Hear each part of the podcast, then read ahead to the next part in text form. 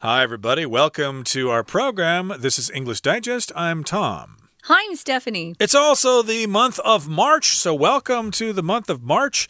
And whenever March comes, to me it means that uh, winter is slowly going away, okay? It takes a while to totally get rid of winter, but uh, definitely spring is coming, and that means you might be able to spend some more time outside and do some sports like badminton. You could, yeah. Um, I think the weather's actually quite nice in March. And I sort of, uh, you know, I sort of hate March because I know it's going to be hot pretty soon. Mm. But we are going to talk about badminton. It's a game that has a really long history.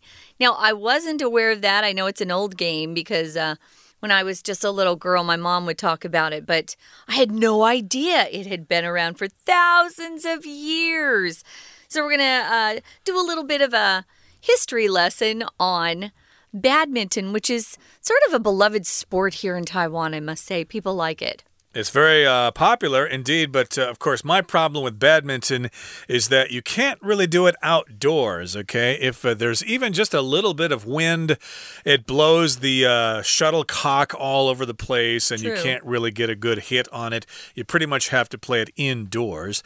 But uh, that, of course, is uh, particular about a lot of sports, and badminton still remains popular here in Taiwan and other parts of Asia as well. So we'll talk about the history of badminton in our program. It's a game with a long history. Let's read the entire contents right now.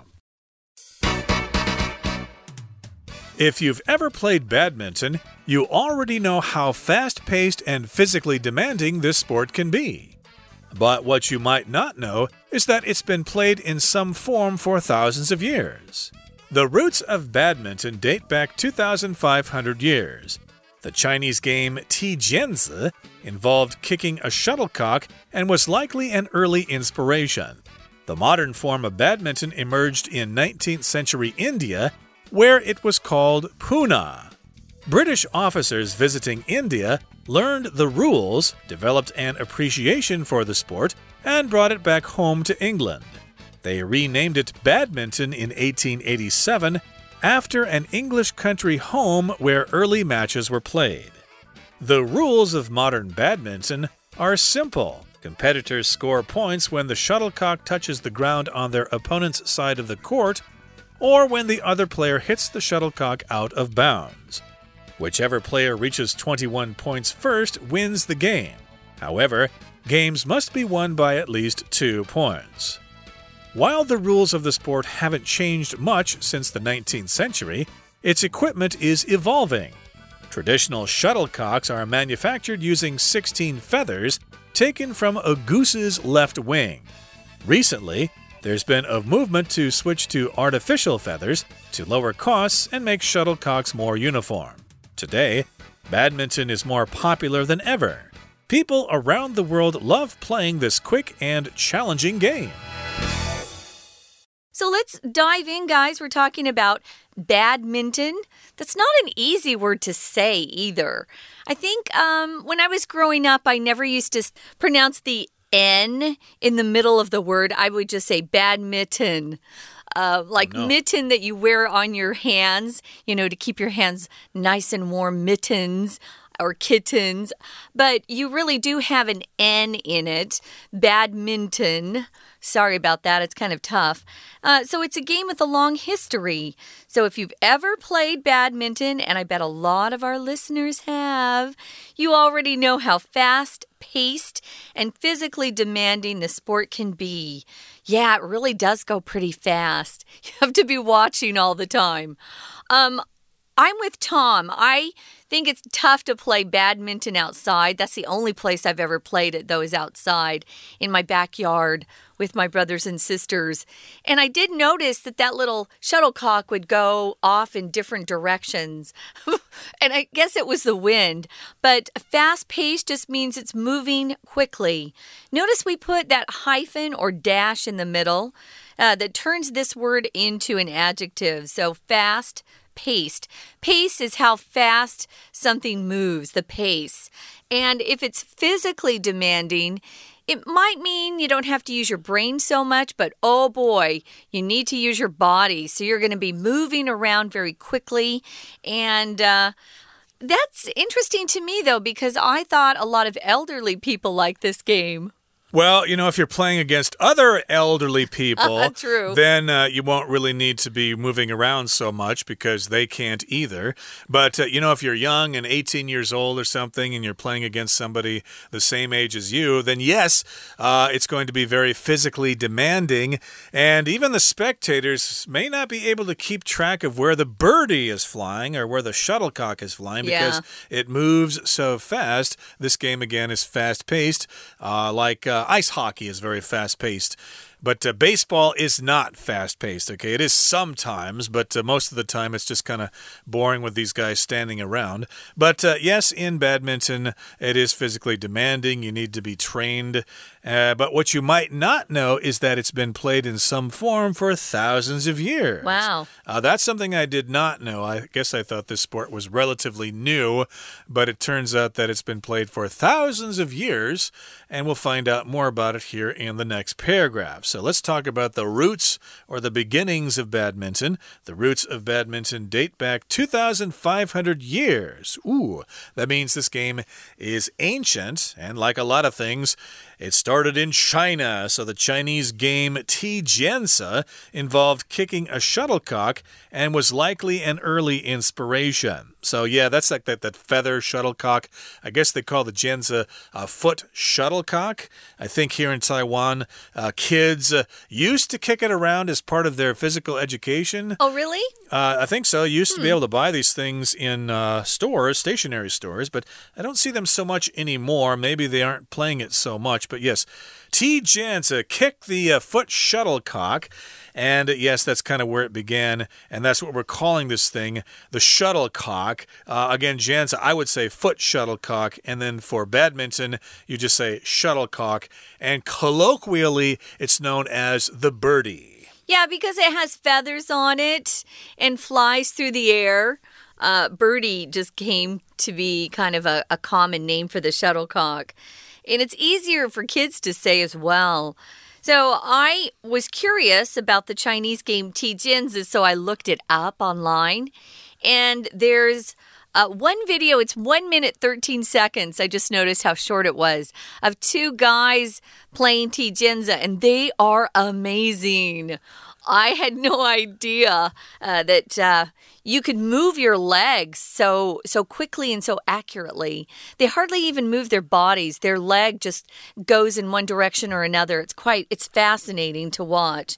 So now I know why people uh, were kind of. Um, uh, excited about the game and it kept going on for so many years. Guys, I wanted to mention this. Notice we don't say the root of badminton. It's always plural, the roots of something. So uh, when you try to talk about the um, origin or the beginnings of something, remember you're going to use the plural form of roots. So the modern form of badminton emerged in 19th century India. To emerge usually means to come out or appear um, from behind something. Maybe you were blocked earlier, for example. On cloudy days, the sun uh, is behind a cloud. And so then when the sun comes out, it emerges from behind the clouds. At least that's what it looks like. It's really just the clouds moving away. So to emerge just means something suddenly becomes uh, uh, visible, it comes into view when it was blocked earlier. So here it just sort of kind of came into being in the 1800s in good old India, where it was called something else. It was called Pune. Yeah, but depending on where in India it was, the local word there for it was called Pune. And of course, as you know, India was controlled by Britain for a while, so we had some British officers there. They were visiting India and they learned the rules of the game from the local people there in India. And they developed an appreciation for the sport and brought it back home to England. So they thought, hey, this is a pretty cool game. Uh, these Indian people have some really great things here including this game they're playing called Poona. So, yeah, can you guys teach us the rules to this game? We want to learn. It's really cool. So, yes, if you have an appreciation for something, you understand the value of something and you don't make fun of it, you don't put it down, you think it's valuable as well. So, yes, they have an appreciation for this sport. And so they brought it back to England. They thought, hey, people back in our home country of England may like this sport as well. Oh, this is interesting. Uh, we get to learn why it's called badminton today. So, those British officers brought the game back with them, but they renamed the game in 1887. Badminton is actually uh, a word that comes from an English country home where early matches were played. Oh, I've always wondered why they call it badminton. It's kind of a weird word. So, that was the name of an English country home where the first matches were played in England. So, they just named it that. Um, I think Poona is kind of a fun name, too. Uh, the Chinese name is uh, more logical. It's just featherball, you know, show. And uh, you don't have to use the word badminton at all. But Yeah. uh, of course, the English uh, had to put their own spin on this sport, so they called it badminton after an English country home where early matches were played. Hey, that's that game that they play at badminton, hence the name, and the name stuck. Okay, now in the next paragraph here it says the rules of modern badminton are simple. Okay, it does sound simple, of course. I've played this game before, and competitors will score points when the shuttlecock touches the ground on their opponent's side of the court or when the other player hits the shuttlecock out of bounds, or maybe when somebody hits it into the net and it doesn't go over the net. Uh, yes, there are various ways to lose the point, but yes, your opponent is the person you're playing against, and you want to make them miss. Basically, it's uh, similar to tennis. Yeah, this phrase out of bounds, guys, is used in a lot of different sports. Uh, basketball, for one. If you look at a basketball court, there are black lines around the outside of the court. If the player steps outside that line, he's out of bounds. So we use that uh, in basketball, in tennis. You know, if the ball um, hits outside that line, it's out of bounds. So yeah, it's. Uh, I didn't know exactly what the rules were. We would just hit it back and forth. Uh, when I was growing up, there was no like serious competition. But uh, if you are into this and you take part in competitions, uh, you're going to want to know all the rules so that you can win a little bit more than your opponent does. Yeah, I'm similar to you. It's just kind of fun to play it. Although uh, I try to uh, use my left arm as well, so that my left arm can get some exercise as Oh. well. Although it's much more difficult to play with your weak arm than it is with your strong arm, but I still do it anyway, uh, just to you know exercise my brain and my body or whatever. But uh, we'll talk some more about badminton in just a couple of seconds. But we're going to take a break right now and listen to our Chinese teacher. 听众朋友，大家好，我是安娜，欢迎收听这个月的 English Digest。不晓得你平常都做什么运动？如果你跟我一样喜欢打羽球的话，你今天应该很开心哦，因为我们今天呐、这个文章的主题是有关于 badminton 羽球。那我们这篇的文章呢是设计成克漏字，不过我们还是可以从头到尾学到很多有关于羽球的知识哦。在第一段的第二句，其实就暗示了我们整篇文章的主题，其实会先谈到一个历史演进，因为在第二句话当中的后面，我们看到了关键叫做 for thousands of years。好，所以到第二段呢，我们一起来看一下。第二段一开始就告诉我们，其实羽球的 roots 它的根源起源差差不多可以追溯往回走两千。五百年哦，因为当时的中国所谓的踢毽子，其实就包含了我们看一下第二段第二句，这边第一个动词叫做 involved，involved 其实就是包含的意思，当然就是踢毽子。但这个踢毽子呢，把毽子踢来踢去，这一句话当中 and 后面的 was 是这句话的第二个动词，那其实就是一种算是早期的一种什么呢？第一格，我们根据文意来推断，其实就是这种羽球早期的一种可以启发后面羽球整个发展的一个 inspiration。所以第一格根据上下文，我们来选答案的 inspiration。那当然，接下来呢，除了中国之外，在整个印度啦，甚至西方，整个都开展出来了。所以。我们接下来要看一下，在十九世纪印度这个地方呢，其实羽球就开始发展，有一个现在的雏形。我们来看一下第二题这句话当中，在第二题前面有一个 where，where 它的先行词是一个 nineteenth century India 十九世纪印度这个名词，所以其实我们从 where 一直到句尾的地方。可以把它左右挂号起来，这个关系子句要特别注意一下。那么后面我们看到，当时呢，在印度，因为有一些英国的官员，那么当时他们在那里，也就是在印度，就学得了羽球的一些规则，所以就把它带回英国去。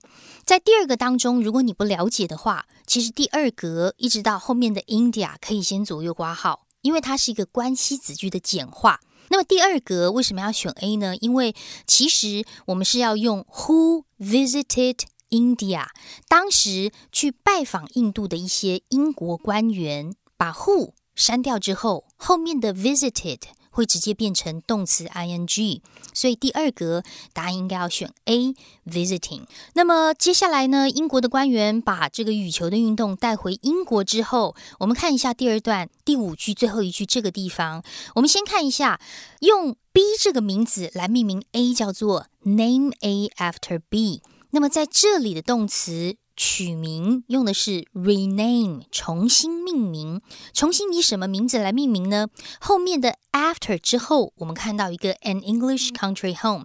其实当时他们就是在一个英国的乡村的宅邸这个地方会打羽球，所以就以那个乡村宅邸的名称来命名所谓的羽球，叫做 badminton。不过在这句话当中，还是有个关系子句哦。先行词就是这个 English country home，从 where 到句尾的地方。可以左右挂号，它是一个关系子句。We're going to take a quick break. Stay tuned. We'll be right back.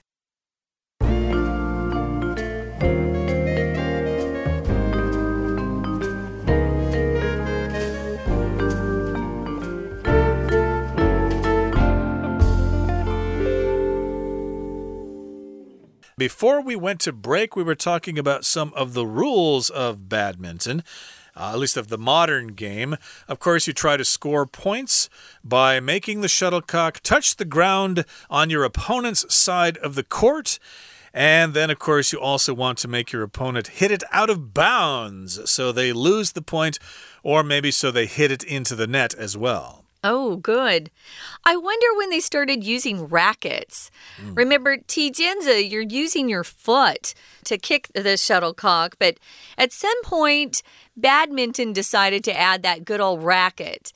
I thought when I was younger, at least, I didn't know. I thought that the tennis racket could be used for badminton. So mm. most of the time. Silly. Yeah, it's a little too big and heavy for badminton, I would say. And the badminton racket is too small and light for tennis. yeah, I never tried to use it for tennis. But um, we were talking about the rules, guys. Um, and Tom just finished saying that uh, if the shuttlecock touches the ground on your opponent's side, then you get a point. Or if your opponent actually hits the shuttlecock out of bounds. I guess you get to determine where the boundary is. Um, so, whichever player reaches 21 points first wins the game.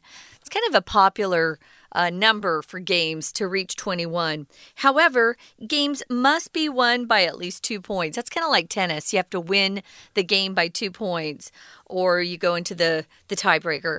Anyway, let's move on to the next and final paragraph. It says, while the rules of the sport haven't changed much since the 19th century, its equipment is evolving, of course. We're getting better and better sports equipment, aren't we, as, as the years go by? So we know the rules of the game really haven't changed very much since the 1800s. Kind of hard to believe. But the equipment that, that is used in badminton is evolving. To evolve means to change slowly over time. And equipment uh, just includes the things that you need to play the game. Notice we don't put an S on equipment, guys, ever. Don't ever do that. It's wrong. Uh, so the equipment is just the, the necessary things to participate in something. It could be your sports equipment.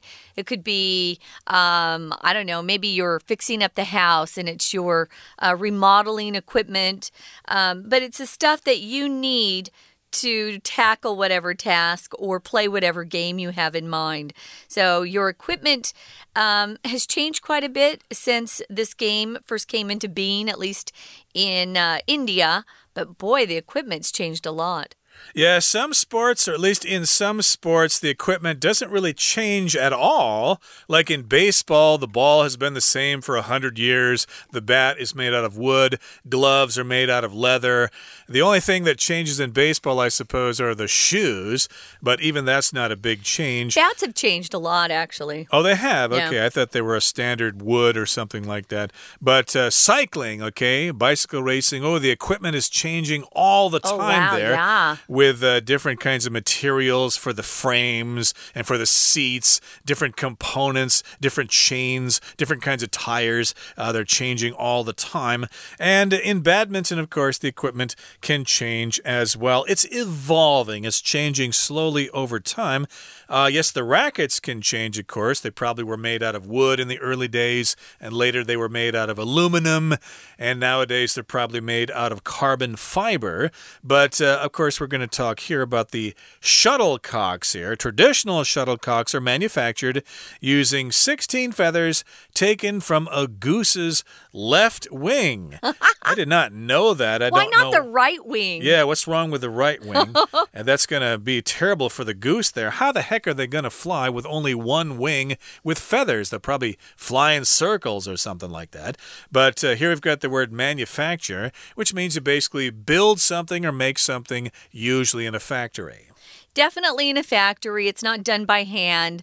Uh, manufacturing facilities usually have big, big machines uh, that take care of making these things, and a lot of people working on an assembly line.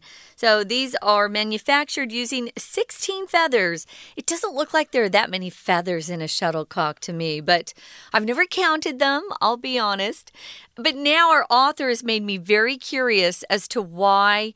Only the goose's left wing feathers are used. I want to go find out why. So recently, there's been a movement you know, which just means people are interested in something, so they're getting together to get something done.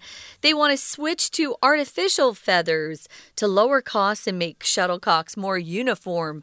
Yeah, because feathers, which come from real geese, uh, that's the plural of goose, they're very individual, you know? No two feathers are the same. So I can see why they would want to go to artificial feathers. Going to be cheaper and it's also going to make all those shuttlecocks more uniform or closely resemble each other they'll be copies of each other now. Yeah, maybe they could make those feathers out of titanium or something like that uh, so that they can be more consistent or more uniform and they can last longer. If you've ever played badminton, uh, you can basically destroy one shuttlecock in less than 10 minutes or something. Well, you're like hitting them hard. I never hit them that hard. uh, yeah, well, of course, as you get better, uh, you're going to be hitting it harder and harder.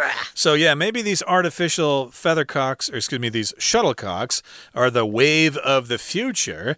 But uh, here we uh, finish up the lesson by saying today badminton is more popular than ever. Uh, yes, it's very popular nowadays. People around the world love playing this quick and challenging game.